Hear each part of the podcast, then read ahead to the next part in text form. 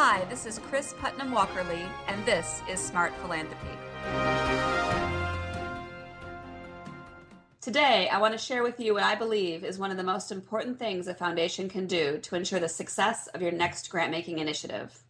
This is to develop and implement a comprehensive communications plan immediately. I've been helping foundations design and develop grant making programs for close to 15 years. And based on that experience, I have found that when foundations fail to make communications a priority at the beginning, they're less likely to obtain the results they seek. Let me explain why and offer you three simple suggestions that you can implement right away. A few years ago, I organized a series of site visits for a foundation client to learn how other funders in other cities design similar initiatives. And some of the best advice we got was that communications begins the moment you open your mouth and begin talking about your new initiative. So be sure to start planning your communication strategy immediately. Unfortunately, my client didn't follow that advice, and the reasons are easy to understand. We've all been there. It's the beginning of your grant making program.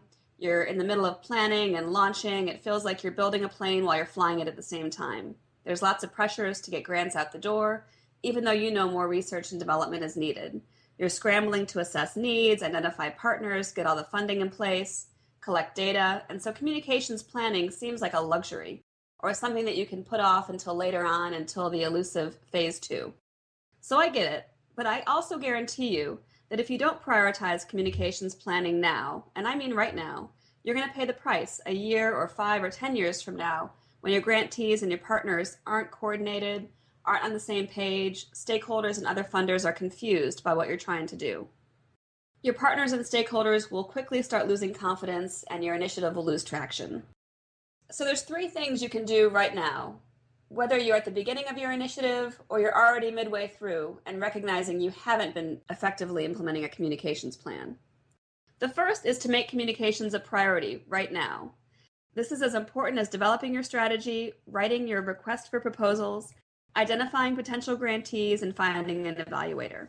It needs to be on your list of must haves, not the we'll get to it later list. And it's not too late to begin prioritizing this. The second is to identify and leverage your existing communications assets. So, by this I mean look at your list of existing partners, your own foundation, your potential grantees, your intermediary.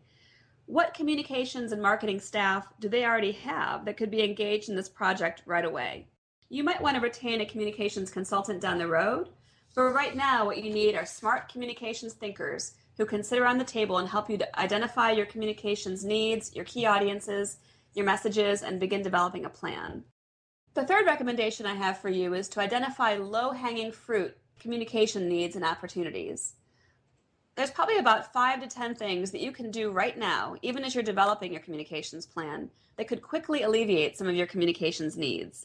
This could be things like developing fact sheets, a standard PowerPoint deck, talking points, an e newsletter, conducting a series of individual meetings with key stakeholders to update them on progress.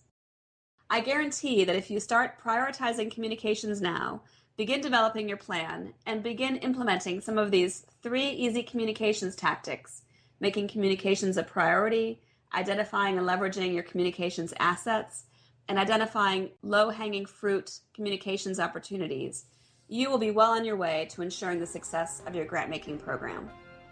Thanks for listening. This has been Smart Philanthropy with me, Kris Putnam Walkerly, President of Putnam Consulting Group.